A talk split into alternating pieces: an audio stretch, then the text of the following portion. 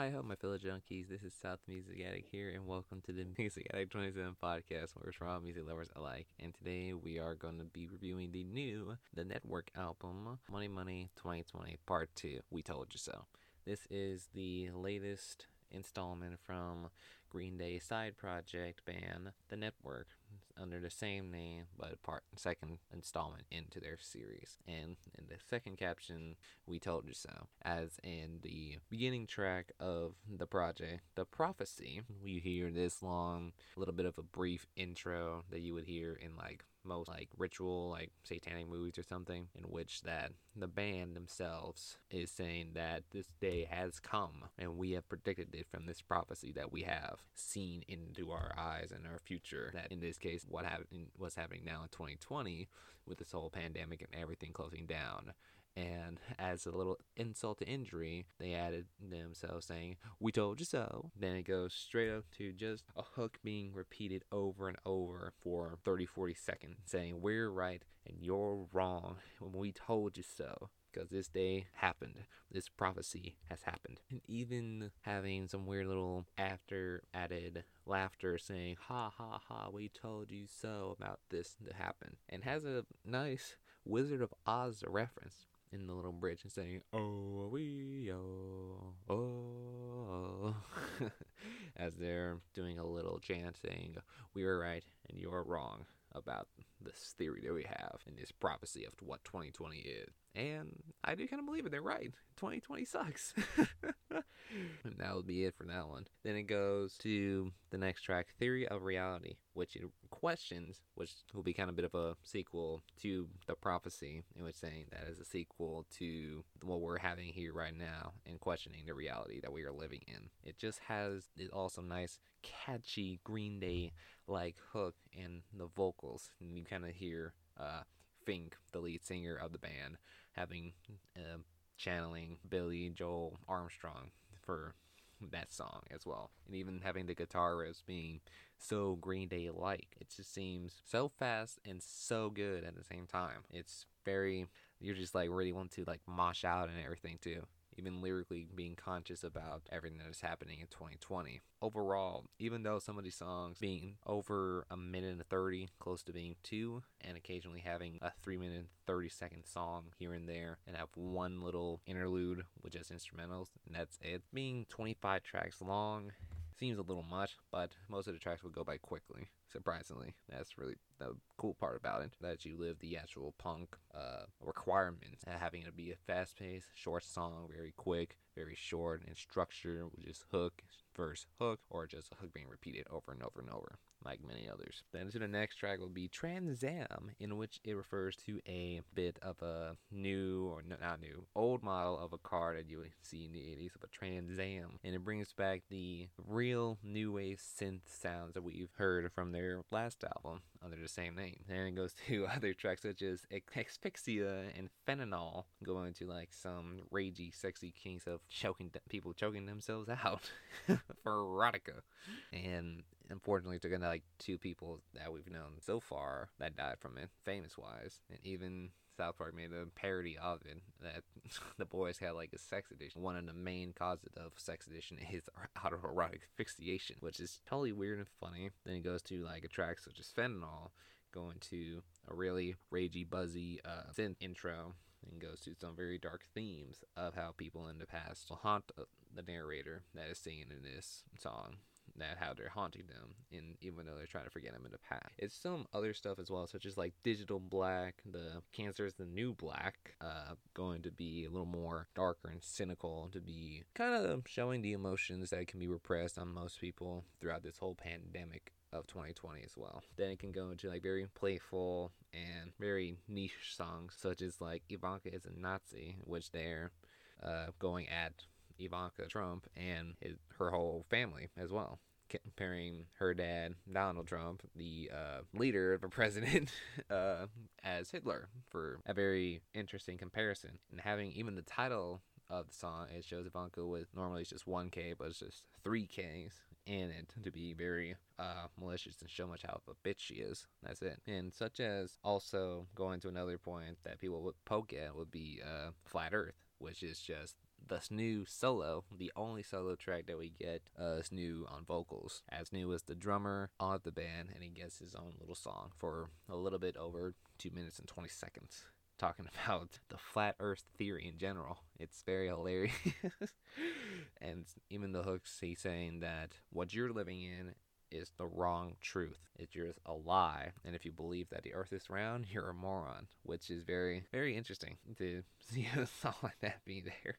And then go to even other political issues, such as uh, police brutality in the song Degenerate, and for having the post chorus being so progressively angry and saying that how the government would try to uh, minute or mute the thing that is happening, causing protests as well. Uh, then also goes to other issues such as like uh, having squatters at your home, but in this case they call them flats. I would assume they'd be going to a little British terms in a way, and lyrically saying uh, how his their flat got like ransacked by squatters and having vinyl scrap cat box full of their stuff, even though they don't have a cat, is really questioning themselves like I should have never put that key there or never let the door open.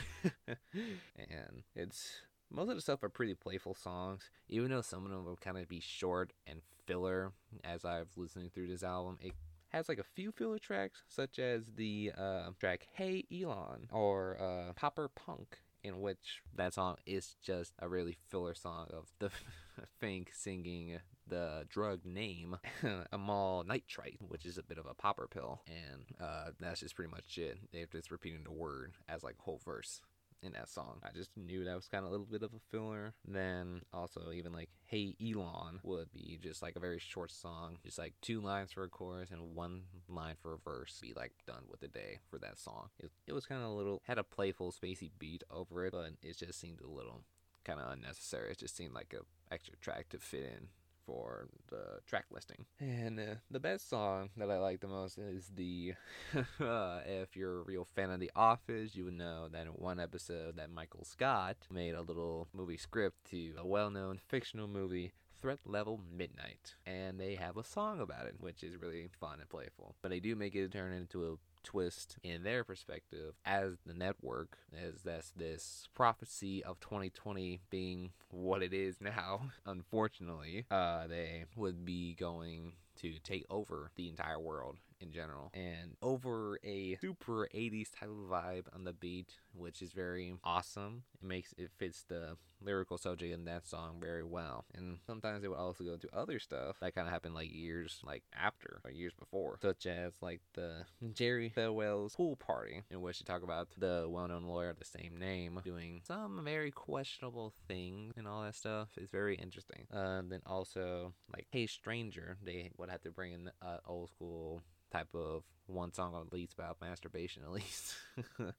And that would be the the stranger in which it has this little cool old school 8-bit type of sound and feeling like you're inside an old arcade video game which is very fun. Very very fun. And even if you look up what the stranger is on their genius lyric page you can find out that it is a weird tactic for masturbation or something which is very interesting. I like then also with the whole 2020 pandemic it also they also go to another song called Respirator, with be over a super 80s out like basic synthesizer that you would hear in most si- in most songs in the 80s in general. Uh, it goes at jab at people that uh, are anti-maskers, and it goes at like the little fictional story of what would happen to an anti-masker in which they believe in what someone said that the corona is not real or something and they would be uh, in a respirator a few weeks later which seems really sweet and having bitter irony to it. And even the song Pizzagate is just a filler instrumental that kind of wants to bring out attention to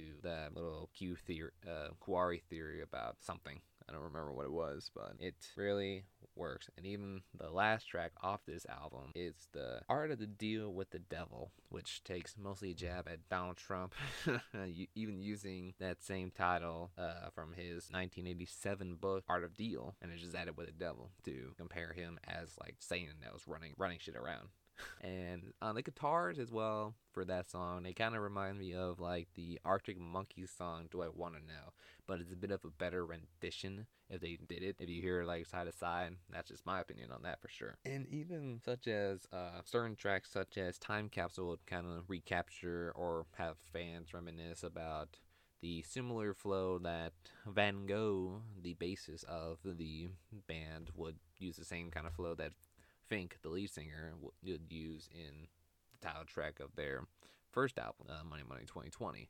And it says kind of a bit of a similar flow and pacing into that song as well, which I think is kind of a bit of a good reference that they did for sure. But yeah, overall, I do kind of am impressed by the network, or aka Green Day, uh, would be impressed with their work that they made with whatnot the sequel of this as being a very sarcastic and dramatic way of saying that we were right about this prophecy that happened and uh, being this band had saw what happened in 2020 as an outsider uh, kind of bring out their true accuracy in the po- in their prophecy. And you can still see that the the guys are having really a lot of fun with this album as well, and try to bring out some the old vibes of the network that they did before 17 years ago. Uh, it was a very enjoyable listening. I was a little uh would suggest suggest that most of some of the fillers that were in the album just to be off. It'd be understandable if it's just like for streaming uh stream trolling for Spotify or SoundCloud or whatever. It's just get extra money for extra stream, even though you have like a few fillers, some songs that actually took time. But overall I'm pretty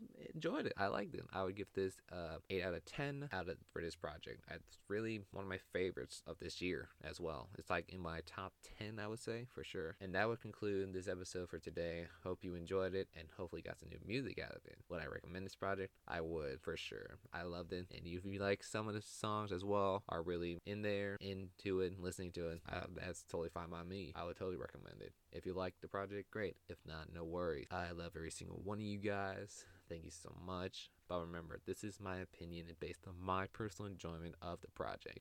Thank you, and keep on craving my little junkies.